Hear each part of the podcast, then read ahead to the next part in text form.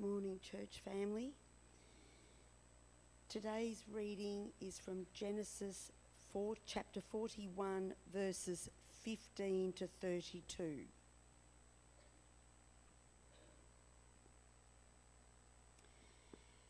Pharaoh said to Joseph, I had a dream, and no one can interpret it. But I have heard it said of you that when you hear a dream, you can interpret it. I cannot do it, Joseph replied to Pharaoh, but God will give Pharaoh the answer he desires.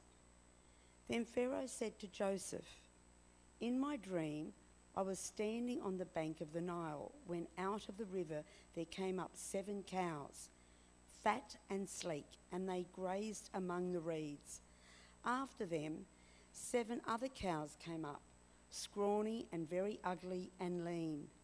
I had never seen such ugly cows in all the land of Egypt. The lean, ugly cows ate up the seven fat cows that came up first. But even after they ate them, no one could tell that they had done so. They looked just as ugly as before. Then I woke up. In my dream, I saw seven heads of grain, full and good, growing on a single stalk. After them, seven other heads sprouted, withered and thin, and scorched by the east wind. The thin heads of grain swallowed up the seven good heads. I told this to the magicians, but none of them could explain it to me. Then Joseph said to Pharaoh, The dreams of Pharaoh are one and the same. God has revealed to Pharaoh what he is about to do. The seven good cows are seven years, and the seven good heads of grain are seven years. It is one and the same dream. The seven lean, ugly cows that came up afterward are seven years, and so are the seven worthless heads of grain scorched by the east wind. They are seven years of famine. It is just as I said to Pharaoh God has shown Pharaoh what he is about to do. Seven years of great abundance are coming through throughout the land of Egypt, but seven years of famine will follow them. Then all the abundance in Egypt will be forgotten, and the famine will ravage the land. The abundance in the land will not be remembered, because the famine that follows it will be so severe. The reason the dream was given to Pharaoh in two forms is that the matter has been firmly decided by God, and God will do it soon.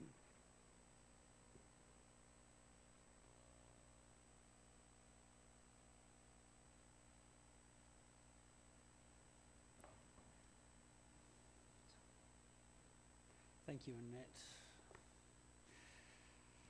Let's pray and we'll, we'll have a closer look at this passage. Heavenly Father, we come before you uh, to acknowledge that we cannot uh, understand anything of your word unless you give us ears to hear, eyes to see, and hearts to understand, Lord. And we pray that now. We pray that as we consider uh, what's happening here between Joseph and Pharaoh, uh, Lord, I pray that you will give us those ears to hear and help our hearts be moved and challenged and also encouraged uh, by your word. And we pray this in Jesus' name. Amen. Well, there's a song that we sing here every now and again. It's called Blessed Be Your Name. Um, I'm sure you know it. Uh, it was penned in 2001 uh, by Matt uh, Redman and his wife. And it was partly uh, penned in response to the 9 11 tragedies. Um, when they were in California, they were worshipping um, in churches not long after uh, the tragedies, and they realized that there's very few modern songs that really expressed pain and lament. Everything was just all happy and joy. And so they, they wrote, Blessed be your name, as a type of lament. Although it doesn't really focus on lament, but it takes uh, the singer through a journey. Uh, and it begins with uh, blessing God's name in both abundance and in the wilderness. Uh, and in stanzas three and four, then echo this uh, by blessing God in good times and bad. And then in all seasons of life, uh, the hymn calls us really to bless the name of God. So it gives us an opportunity to express blessing Him uh, in both good times and bad. But there's a refrain or the bridge of the song, uh, it reinforces this, and it's always striking, I think, uh, when you sing it. And it goes, You give and take away. You give and take away. But my heart will choose to say, Blessed be your name. Are you able to bless the Lord, to praise his name in every season of your life? Whether feast, whether famine, whether sickness, whether health, whether joy or suffering, are you able to, from your heart, bless the name of the Lord? Can you sincerely say to the Lord, You give and you take away, you give and you take away?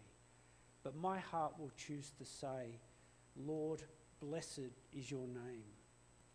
Well, the passage before us this morning really gives us a reason to confidently, in every season of our life, to bless the name of the Lord. Now, we're moving through Genesis at a rapid pace uh, because we have to finish by the end of November. But last week we were in chapter 37. And we came to the beginning of the end, if you remember, and the focus moved to Jacob or Israel's family now and his line. And the focus is, in much, many respects, on Joseph for most of this last part of Genesis. Joseph, second, uh, Jacob's second youngest child, if you remember, had dreams uh, which said that one day his whole family would bow down to him. Well, his brothers took offense uh, because they perceived him as arrogant, sold him to the Ishmaelite traders. The traders took him down to Egypt, sold him to Potiphar, the cap- captain of the Pharaoh's guard, uh, and he became a servant in Potiphar's house. He became quite important. He was blessed by God in every way. But in chapter uh, 39, verses uh, 2 to 4, it says this The Lord was with Joseph so that he prospered and he lived in the house of the Egyptian master. When his master saw that the Lord was with him and that the Lord gave him success in everything he did, Joseph found favor in his eyes and became his attendant. Potiphar put him in charge of his household and he entrusted to his care everything he owned. See, the Lord was with Joseph uh, even when he was suffering a, as a slave, uh, and he, he empowered him in order to be raised up in the household. But then Potiphar's, Potiphar's wife comes along, and she took a liking to uh, what is it? Joseph was well built and handsome. It's an important, important part of Scripture. Just insert your own name at, as you, at your leisure. Michael was well built and handsome, said Jean. Anyway, but Potiphar took a liking, and so she tried to entice him. I'm sorry, she tried to entice him. In, this isn't funny. Tried to entice him into bed. Uh, he, he, in righteousness, rejected her advances, but she framed him, uh, claimed that he tried to take advantage of her. And what does Potiphar do? Well, he believes his wife, of course, and throws him into prison. And so, once again, from blessing, he ends up in prison. In verse uh, 39, uh, chapter 39, verse 20, however, uh, we're told this. While Joseph was there in prison, the Lord was with him. He showed him kindness and granted him favor in the eyes of the prison warden. See, it then says the Lord was with Joseph and gave him success in whatever he did. And while in prison, Joseph interprets a dream from the, or two dreams, one from the cupbearer, one from the baker. The cupbearer would be restored to his position after being thrown uh, in prison, but the baker would be impaled uh, after, uh, after being imprisoned. And these interpretations came through. Uh, and, and came true. And Joseph says to the cupbearer to remember him when things go well and he gets out of prison. Uh, but then we're told at the very end of chapter 40 uh, the chief cupbearer, however, did not remember Joseph, he forgot him. See, Joseph is riding the seasons of life. Now, this isn't all happening in days, this is happening over time.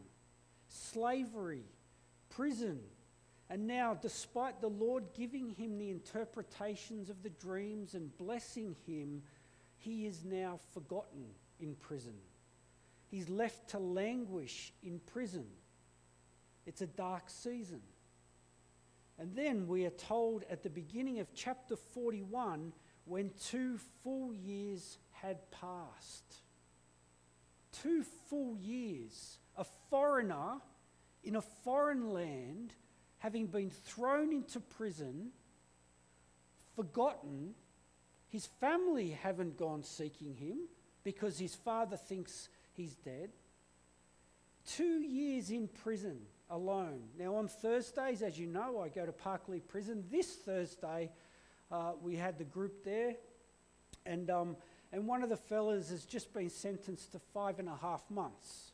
Uh, he's been reclassified as minimum security. He'll be sent down to Nowra at some point. He doesn't know when that'll happen. They'll just wake him up at 5 a.m. one morning and say, All right, grab your stuff, you're going. But he was quite agitated because he was saying five and a half months. It just gets so repetitive and so. This isn't like it's not somewhere that's a great place to be.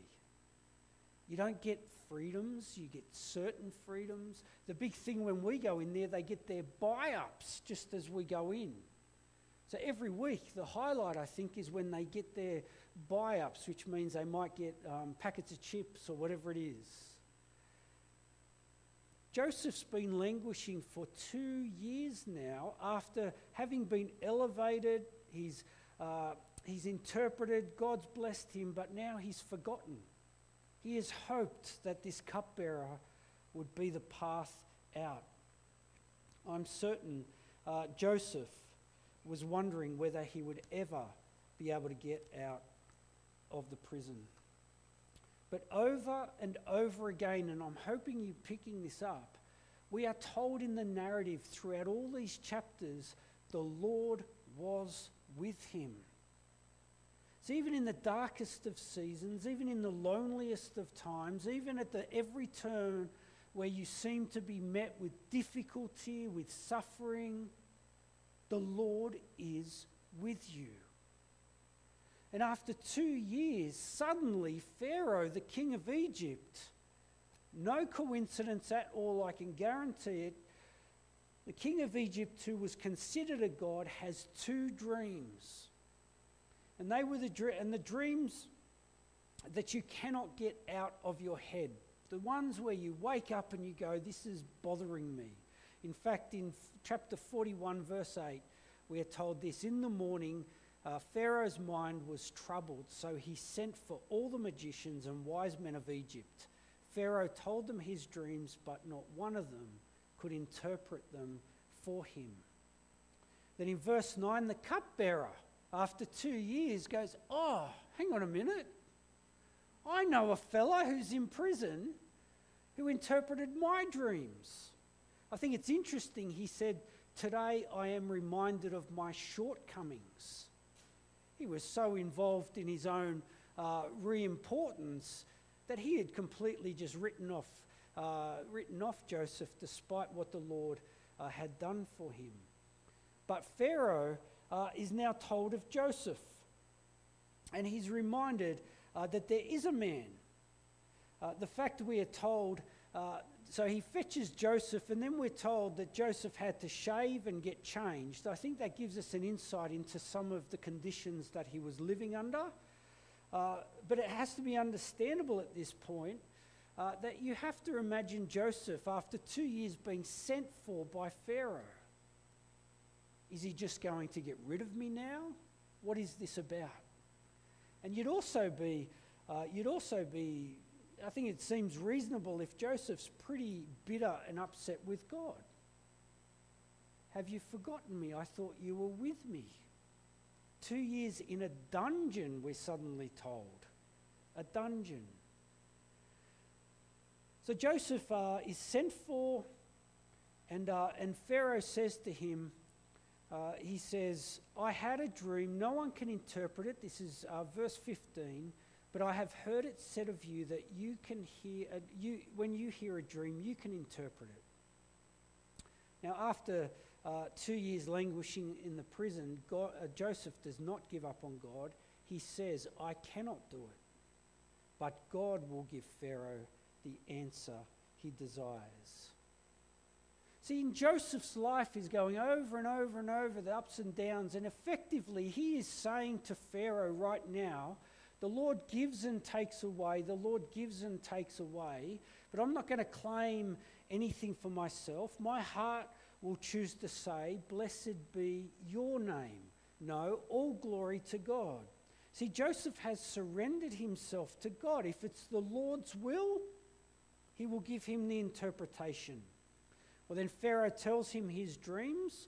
Uh, the first dream, standing on the bank of the Nile when seven fat cows come up out and, uh, and they start grazing, and then we hear the seven scrawny cows come up uh, and start uh, eating the, uh, the, the fat cows. These are lean, ugly, uh, very, sorry, scrawny and very ugly lean cows. They eat up the fat cows, but nothing changes. They still look scrawny and ugly and lean. And in the second dream, seven full heads of grain growing on a single stalk of wheat or whatever it might be. Uh, and then seven others sprouted. They're withered and thin and ugly as well. They eat up the first seven uh, and swallowed and swallow up the seven good heads of grain. And then Joseph, in verse 25, interprets the dreams. They have the same meaning, uh, and they have come twice so that uh, it's reinforcing that God's will has been determined. There will be seven years of abundance, then seven years of famine. Uh, the abundance will be completely forgotten because the famine will be so severe people would have forgotten all about the blessing of the seven years feast, famine. But notice in verse 25, Joseph makes sure Pharaoh has understood it is God who has spoken uh, to Pharaoh. He says, then, well, we're told then Joseph said to him, The dreams of Pharaoh are one and the same. God has revealed to Pharaoh what he is about to do.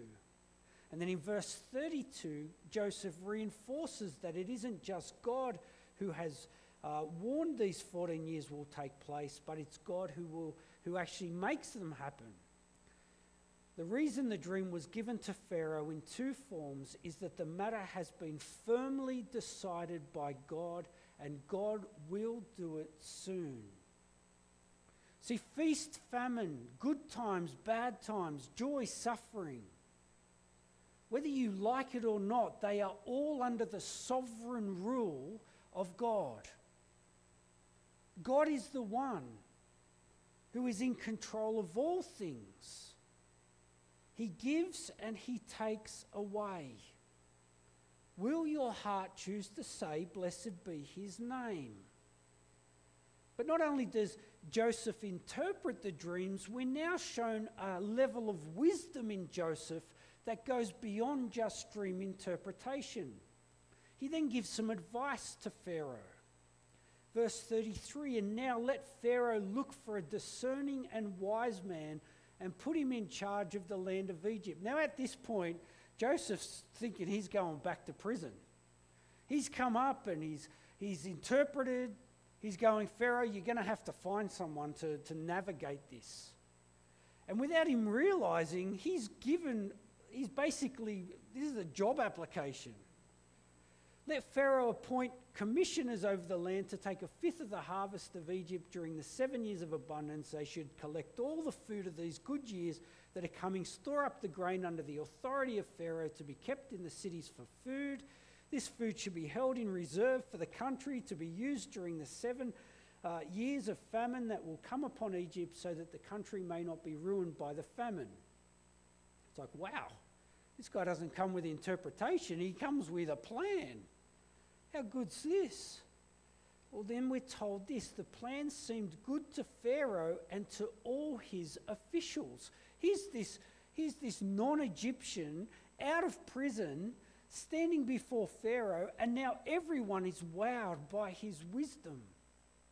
And Pharaoh asks his officials, Can we find anyone like this man, one in whom is the Spirit of God? See, this is the whole point of all these chapters. Finally, the recognition by the, the, the Gentile uh, nations that in this Hebrew, in God's person, the chosen, young, almost youngest brother of Israel, is the Spirit of God. Because Joseph has not denied God, Joseph has not taken it for himself any glory. He's saying, No, the God, the Lord, He is the one who enables me to interpret. It is God who has given me all this ability. So don't praise me, praise him. And now Pharaoh has come to the point of saying the Spirit of God is within this man. And then he says, Since God has made all this known to you, it would have been easy for Joseph at this point to have had all glory for himself, but he has ensured that the world knows who has the authority, who has the capacity, who has the power. It is God, not me, not you, but God, to do his will through us. And so Pharaoh puts him in charge of his entire palace. All of my people are to submit to your orders.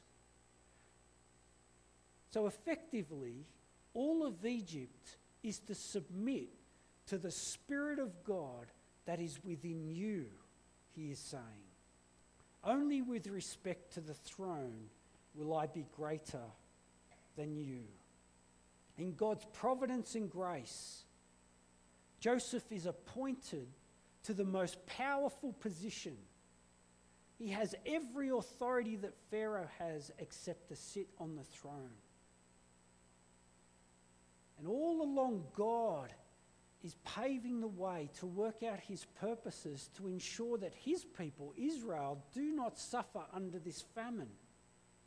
And Joseph through slavery, through being persecuted by his brothers, through imprisonment, dungeons, through being elevated, then cut down again, false accusations by Potiphar's wife. Through all these things, he has not let go of his God.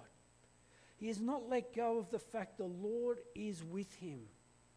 And now we have an entire, one of the great nations of the world declaring that they are going to submit under the authority of this one man, Joseph, that the Pharaoh has declared has the Spirit of God within him. Now, I want to, I really want you to recognize that God uses you even if your life is messy. I know I've said this before. If you are looking for leaders that don't have stuff going on in their life, well, you're not going to find them. If you are waiting for your life to have not, uh, nothing going on in it before you start serving the Lord, well, maybe there's never a time that that will be. You see, if God has called you, if God has appointed you, if God has chosen you, then you can go with great confidence knowing He is with you in whatever He has called you to. And I encourage you in that. I encourage you to go full heartedly if He has called you. We've just heard about SRE. What happened in your heart when that was speaking? I uh, almost guarantee there's one of you or two of you in this room where you're, you're still trying to make reasons why you shouldn't do it. Well, let me encourage you. If God has called you, you walk into that space and you will see Him bless you because He will be with you, no matter how much fear is in that. We're calling for elders. Same thing. If someone is placed on your heart, just go boldly into that space. You see, when we appoint people, we need to listen to God's call. We still need to weigh up their life, absolutely. There are qualifications. There, there is a limit to mess, don't worry, I understand that. But it shouldn't be a barrier for you to listen to God's call and go.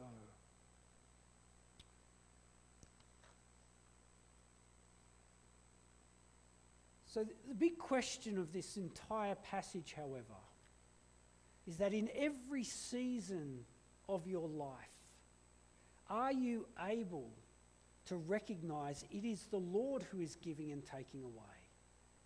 And are you able to choose to say, Lord, blessed be your name, in feast, famine, in joy, suffering, in every season of your life? Well, Joseph's a great example, but I will point you to the Lord Jesus. If you think God can't use people when they are suffering, then just look to the Lord Jesus. To the point where he's in Gethsemane and he's saying, If there is another way, please take this bitter cup from me. And then we have him hanging on the cross.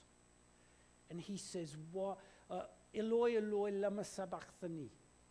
My God, my God, why have you forsaken me?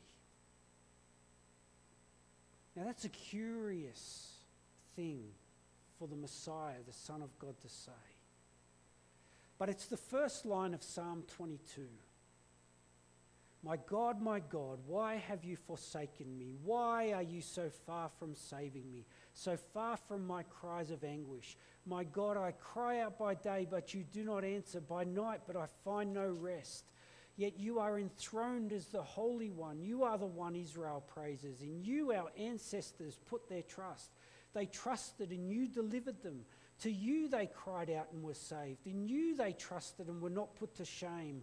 But I am a worm and not a man, scorned by everyone, despised by the people. All who see me mock me. They hurl insults, shaking their heads. Oh, he trusts in the Lord, they say. Let the Lord rescue him. Let him deliver him, since he delights in him. Yet you brought me out of the womb. You made me trust in you, even at my mother's breast. From birth I was cast on you. From my mother's womb you have been my God. Do not be far from me, for trouble is near and there is no one to help. See, he's quoting a psalm. He is not saying, God's forsaken me. He is leading us to a place to go, Don't be far from me. I know you are here. I know you are with me even in the greatest of sufferings. You give and take away my heart will choose to say, Lord, blessed be your name. Heavenly Father, we do thank you that you encourage us to believe and to walk in the space where you will never leave us nor forsake us. Father, thank you that in the joys, in the sufferings, in the heartache, in the pain, in the triumphs, in the feasts, you are with us. Father, thank you that you lead us beside quiet waters. But Father, thank you that even in the valley of the shadow of death, we will fear no evil, for you are with us. So, Father God, bless us now. Help us to go from here in whatever season of life we are walking to know that you are the one that is walking beside us. And we thank you for that, Lord. We thank you that we can trust in that wholeheartedly. And we pray all this in the name of the Lord Jesus Christ.